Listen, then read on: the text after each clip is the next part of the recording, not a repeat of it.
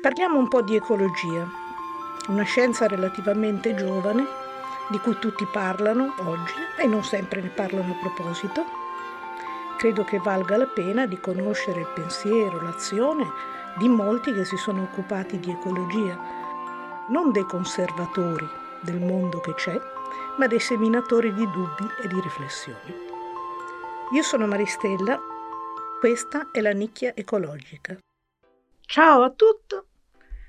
Siamo alla quarta stagione e alla quinta puntata della nicchia ecologica. Di chi parliamo oggi?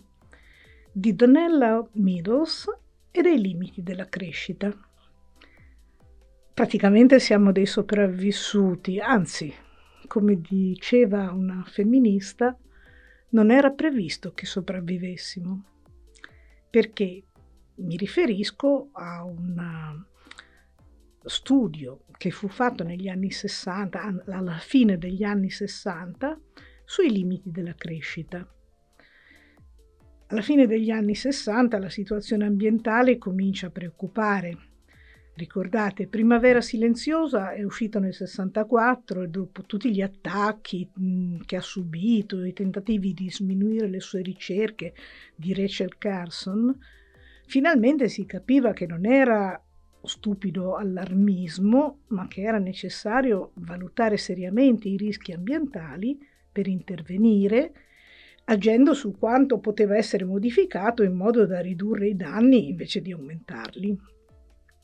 Oddio, non è che fosse proprio un'attenzione diffusa, era più che altro allertava gli esperti. E infatti proprio nel 68 per iniziativa di un imprenditore italiano, Aurelio Peccei, e di uno scienziato scozzese, Alexander King, si costituisce un'associazione non governativa, non profit, che raccoglie scienziati, economisti, uomini e donne d'affari, attivisti dei diritti civili, alti dirigenti pubblici e anche leader politici di varie nazionalità.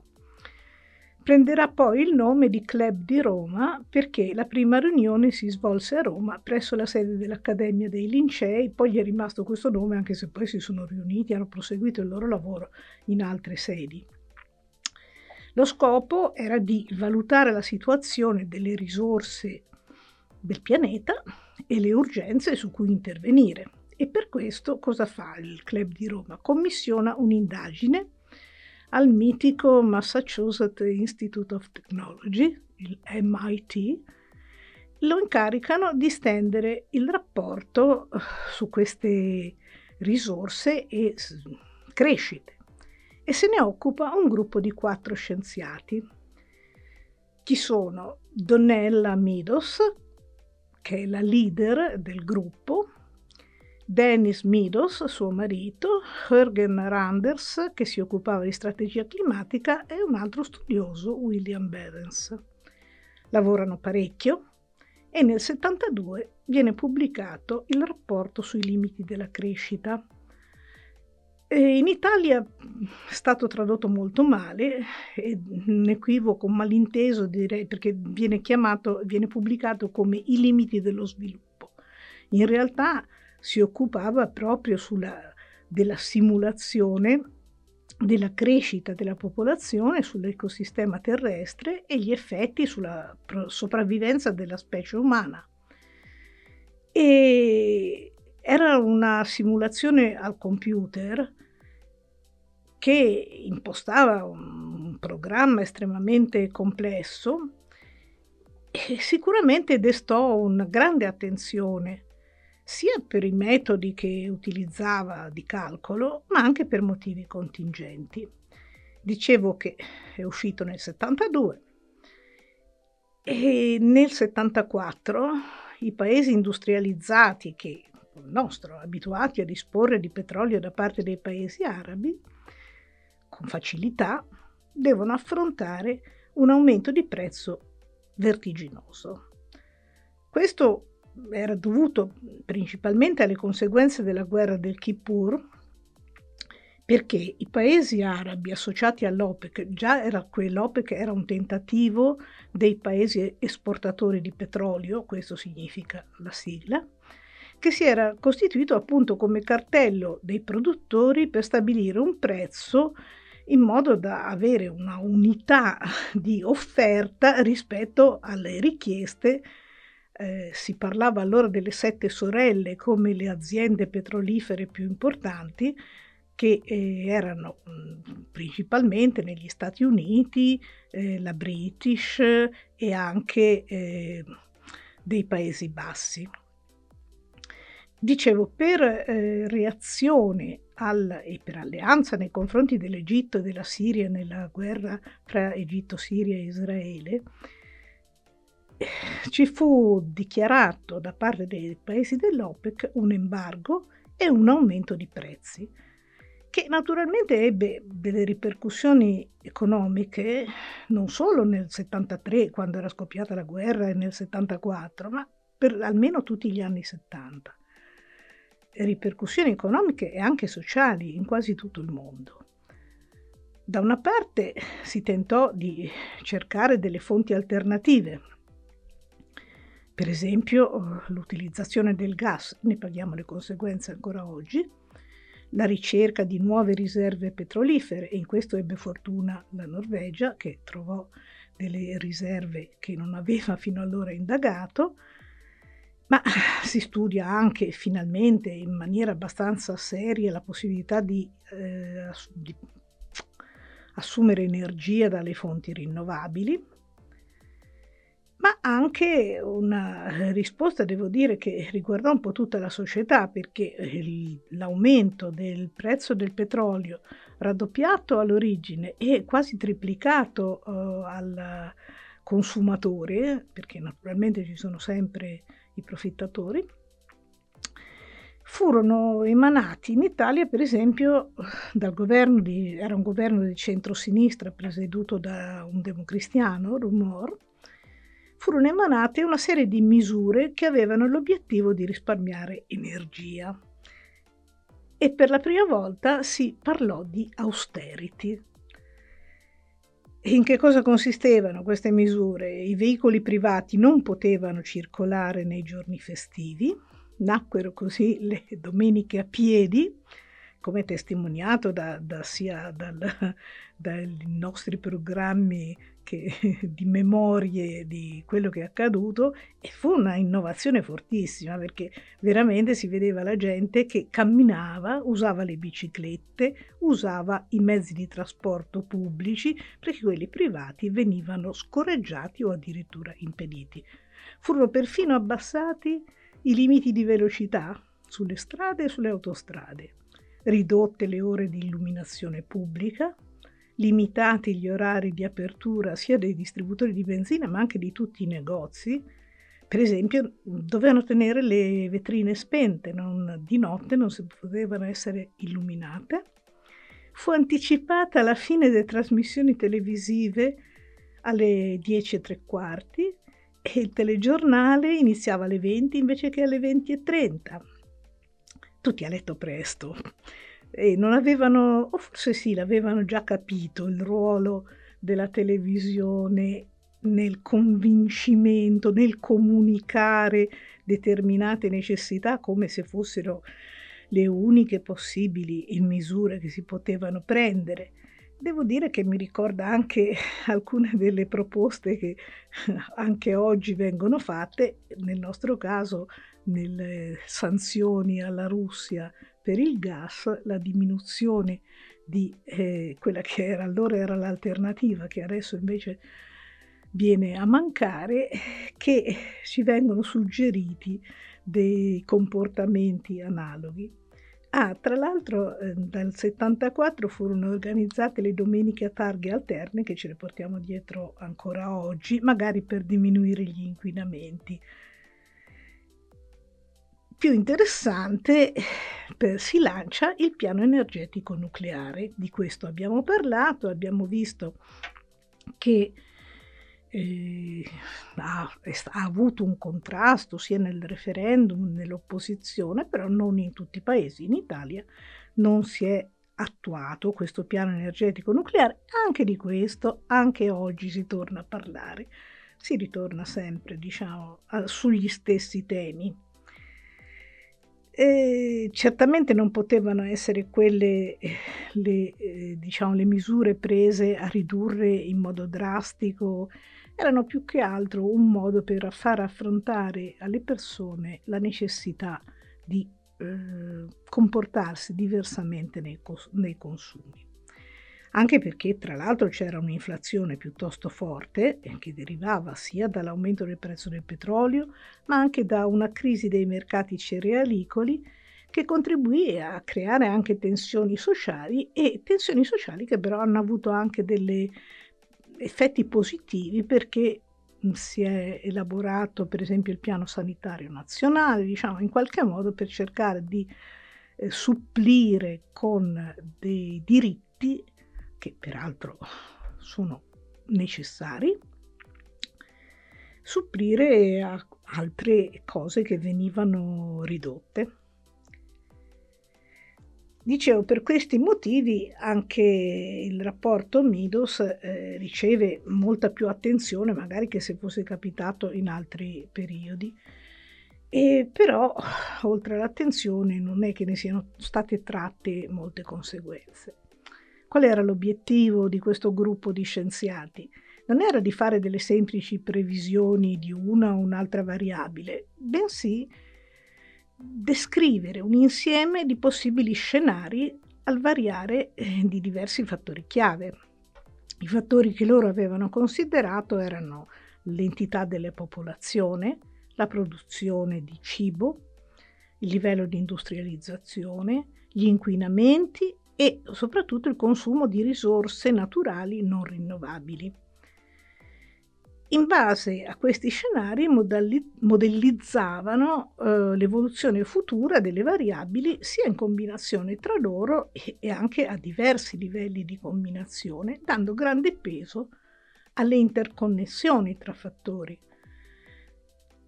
Già Malthus l'aveva prevista una evoluzione esponenziale e una crescita esponenziale della popolazione, però ecco, non considerando altri fattori che su questo potevano incidere. Invece questo fu un lavoro innovativo,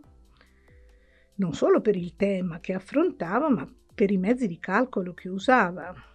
E per la prima volta i calcolatori esistevano, non dovete pensare che non ci fossero mezzi di calcolo, però rispetto alla potenza, alla velocità dei calcoli di cui disponiamo oggi, magari basta uno smartphone, eh, possono apparire ridicoli i mezzi di cui si disponeva allora, se pensate che un calcolatore occupava come minimo una stanza, a volte un piano intero di un edificio, e andavano mantenuti a certi livelli di temperatura perché erano transistor. Eh, con i chip tutto è cambiato, ma negli anni 60 ancora non c'erano e anche all'inizio degli anni 70. Ecco, risultava chiaro dai calcoli che avevano fatto già da allora che eh, mentre le variabili che esprimevano la crescita della popolazione e i consumi sarebbero aumentati in maniera esponenziale e invece la disponibilità di risorse eh, non avrebbe saputo mantenere il passo, nonostante l'aumento della tecnologia, il miglioramento della tecnologia, non poteva supplire all'esaurimento di risorse limitate, perché il pianeta è quello, ha dei confini. Il rapporto rilevava anche degli errori di gestione, anche delle ipotesi alternative per programmare il futuro. È ricchissimo di dati quantitativi, di grafici, di estrapola- estrapolazioni a seconda delle possibili scelte future e presentava senza edulcorare i rischi se non si agiva in modo tempestivo. Ha dei limiti nell'impostazione, intanto perché non tutte le informazioni di base necessarie erano effettivamente disponibili. Immaginate un lavoro su scala mondiale, non, non tutti i paesi erano in grado di fornire dati eh, originari, diciamo, eh, sufficienti. Poi sappiamo benissimo che il mondo non è omogeneo, eh, ci sono forti distinzioni tra le aree geografiche, ma soprattutto tra regioni ricche e regioni povere visto che si parlava di risorse, senza considerare che nel tempo determinati elementi a cui non si dava grande importanza negli anni 70 sono diventati poi eh, fondamentali per determinate tecnologie. Non considerava poi i limiti sociali, le guerre, gli scioperi, le lotte per il potere, i conflitti etnici, la criminalità, diciamo una serie di fattori che non erano in grado certamente di introdurre nelle loro equazioni e così come non erano in grado di introdurre eventi catastrofici, terremoti, inondazioni, che non sono mancate peraltro, incidenti nucleari, pandemie. Alla fine comunque dei possibili scenari che si potevano evolvere dalle premesse almeno due vedevano uh, come risultato un overshoot, un superamento con collasso del sistema mondiale e hanno dato anche una termine, una data, entro la metà, massimo la fine del XXI secolo. altri scenari invece prevedevano la possibilità di stabilizzare la situazione Diciamo che, basandosi sui modelli elaborati, i ricercatori giungono a tre conclusioni essenziali. Una, continuando con il business as usual, eh, nel 2072 eh, si arriva al disastro. E pe- pensiamo che di riprendere la normalità si parla anche oggi, la, a proposito della ripresa post-pandemica, sembra che la normalità sia questa condizione di eh, utilizzo, di sovrautilizzo. E I limiti dello sviluppo prevedevano loro che potevano mm, causare un declino incontrollabile sia della popolazione che dell'industria quindi portando a un picco di produzione industriale che loro prevedevano nel 2008, seguito poi da una rapida depressione e verso il 2020 prevedevano una quantità di cibo, di servizi pro capite che sarebbero andati rapidamente declinando fino a un picco eh, in basso e nel 2030 la popolazione mondiale poteva, secondo loro, raggiungere il massimo e poi calare vertiginosamente offrono anche qualche speranza. Ecco, la speranza eh, era che si potesse raggiungere una stabilità economica e soprattutto ambientale sostenibile sul lungo termine. E su questa parola vorrei fare un piccolo porre l'accento perché sostenibile, quando si è detto all'inizio, aveva un significato veramente pregnante, cioè che il pianeta fosse in grado, con le risorse disponibili, di eh, supportare una popolazione con una certa uguaglianza nella distribuzione dei beni. Adesso quando parliamo di sostenibile, per sviluppo sostenibile, agricoltura sostenibile, tutto sostenibile, tant'è vero che qualcuno lo ha definito il nuovo oppio dei popoli e su questo mi trovo d'accordo perché comincia a essere una parola svuotata della sua essenza. Quindi loro prevedevano di poter raggiungere anche eventualmente una stabilità economica in certe condizioni, ma evidentemente non è accaduto, si è preferito agire diversamente. E questo succede perché non basta che ci siano persone di scienza che riescono a fare delle previsioni o a lanciare degli allarmi, c'è sempre una divaricazione fortissima tra le considerazioni scientifiche e l'applicazione che se ne fa da parte dei decisori, dei decisori economici e di quelli politici. Basta pensare alle COP, agli accordi intergovernativi sul clima, per rendersi conto di quanto sia difficile che eh, la, vengano recepite, ma soprattutto che vengano applicate i consigli e le indicazioni dagli scienziati, che provengono dagli scienziati. Volevo però fare il punto anche su Donnella Meadows, che era appunto la leader. Come dicevo, la capacità di calcolo e di elaborazione dei dati degli anni 60 era tale da far capire che questo lavoro fatto da una giovane donna, non aveva neanche 30 anni, Donnella Meadows, eh, un lavoro gigantesco. Lei aveva una formazione in teoria dei sistemi. Ci tengo a sottolineare il suo ruolo perché intanto veniva spesso citata come moglie di Dennis Meadows, quando in realtà era lui il suo marito. È sicuramente vero, ma la leader del gruppo era lei, quella che diciamo governava la ricerca e l'elaborazione dei dati Anzi, devo dire che la prima volta che l'ho letto non avevo neanche capito che c'era una donna in questo gruppo di scienziati perché non veniva eh, chiaramente indicato. Dicevo, eh, aveva delle lacune questo, questa ricerca, ovviamente, per esempio gli effetti della CO2 sul cambiamento climatico, adesso sappiamo quanto fossero importanti già da allora, ma allora non veniva data tutta questa importanza. Allora non sono qui per fare una critica, è ovvio che con i mezzi a disposizione, eh, sì, forse si poteva fare di meglio, ma è stato un ottimo lavoro tanto più che è stato corretto nel tempo. Per esempio, un primo aggiornamento è stato fatto nel 92, 20 anni dopo,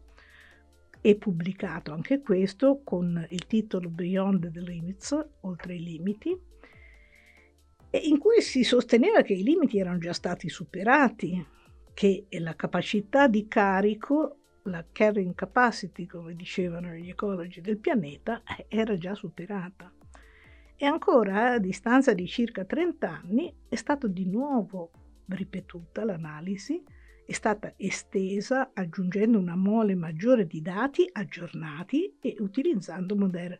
moderni strumenti di calcolo disponibili 30 anni dopo. Sulla base di questi si è eh, pubblicato di nuovo oh, un aggiornamento che è i nuovi limiti dello sviluppo tradotto in italiano che fondamentalmente ricalcola e conferma però i risultati precedenti. Anzi, devo dire che sono passati più di 50 anni dall'edizione del, del, del 72,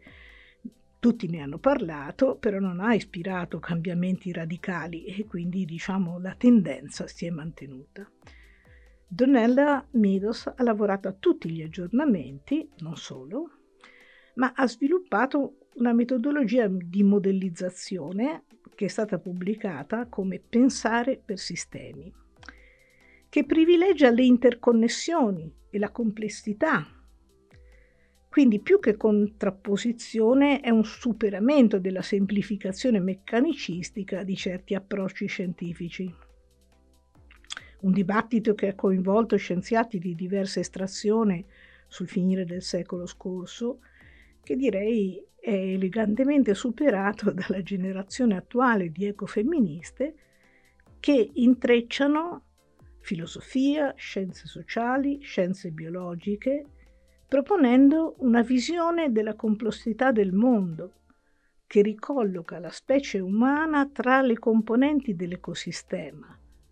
e riconosce anche l'importanza dei non umani. Tutti siamo necessari, nessuno indispensabile, fino a proporre un nuovo modo di vivere. Alla Meadows bisogna riconoscere di non essersi limitata a un'analisi teorica, ma di aver anche cercato di realizzare un nuovo modo di vivere. Quando in Vermont crea un ecovillaggio, si chiama Cobb Hill, siamo negli anni 90, c'erano già stati altri esempi diciamo, magari ispirati a eh, teorie o religioni orientali. Questo è un esempio molto concreto di eh, un villaggio molto limitato, 23 famiglie su 260 acri, un acro è circa mezzo ettaro, e con, in case costruite con bioedilizia, che massimizzano l'utilizzazione dell'energia, sia dell'energia solare eh, catturata, sia l'utilizzo, per, soprattutto il solare termico, perché appunto all'epoca eh, foto, il fotovoltaico non era molto realizzabile, però si studiano le cose, si va avanti e isolamenti ottimizzati, servizi igienici che prevedevano il compostaggio, l'utilizzo, perché il Vermont è uno stato che tra gli americani è uno del, tra gli stati degli Stati Uniti è uno di quelli che ha più boschi, più terreni diciamo naturali, non coltivati e, quindi, e offre anche legna per scaldarsi che fa freschino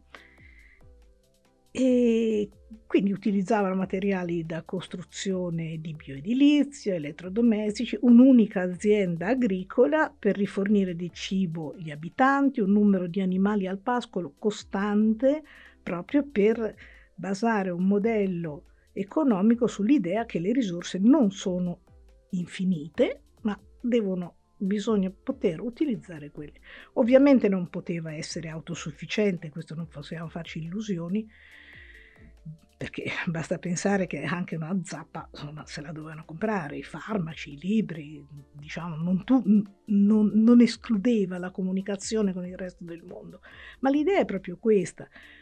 voleva ricreare un microcosmo ideale di come avrebbe dovuto essere il pianeta sostenibile, un cambio di paradigma dal PIL al benessere come parametri tra cui la salute, l'ambiente sostenibile, la popola- l'istruzione della popolazione, alti livelli di partecipazione democratica e che eliminasse le diseguaglianze. Ecco, non dobbiamo pensare che volesse fare l'ennesimo caso di decrescita felice, un villaggio fuori dal tempo, irrealizzabile su larga scala e non replicabile ovviamente per tutto ma voleva essere un esempio di come si possa impostare un nuovo tipo di sistema a livello locale. Quanto a questo mi ha fatto venire in mente qualcosa che si tenta anche adesso, perché sono tanti i casi, ma mm, non è che vogliamo arrivare a proporre come alternativa un'oasi in cui i giusti si rifugiano eh, rinunciando a convincere e a lottare con tutti gli altri ma anzi la proposta di sperimentare non solo con le parole, ma con le azioni, nuovi modi di abitare un territorio. E mi ha fatto venire in mente per esempio un caso che a noi è molto vicino come Mondeggi, Mondeggi Bene Comune, che è nato da un'iniziativa così abbastanza modesta di recupero di un'azienda agricola che sta cercando però di proporsi come un modo un nuovo approccio di ecologia, di economia ecologica, di ecologia politica. Non a caso Mondeggi sta cercando anche, sarà anche la vicinanza fisica, ma non può essere solo quella, eh, sta cercando delle connessioni con GKN perché eh, appunto le interconnessioni sono qualcosa di fondamentale. Ecco, l'impegno costante della Donella Meadows è sfociato in un istituto che porta il suo nome e oggi in una Academy for Systems Change, che è un'organizzazione non profit. Perché Dana, nonostante tutti i suoi studi, o forse a causa dei suoi studi, era ottimista, contrariamente a suo marito, che era un pessimista, convinta che sapendo si possa cambiare e salvarsi. Ecco, e ci finisco con le sue parole. Abbiamo dentro di noi la capacità di meravigliarci, l'intelligenza per capire e l'amore per prendersi cura di ciò che ci meraviglia. Cerco di stimolare quelle abilità dentro di me e dentro gli altri e in questo trovo sempre speranza. Bene, spero che vi sia piaciuto non è una persona, anche questa è una personaggio di cui non si parla moltissimo, ma ha fatto uno splendido lavoro. Ci risentiremo con la prossima puntata sull'autoradio.net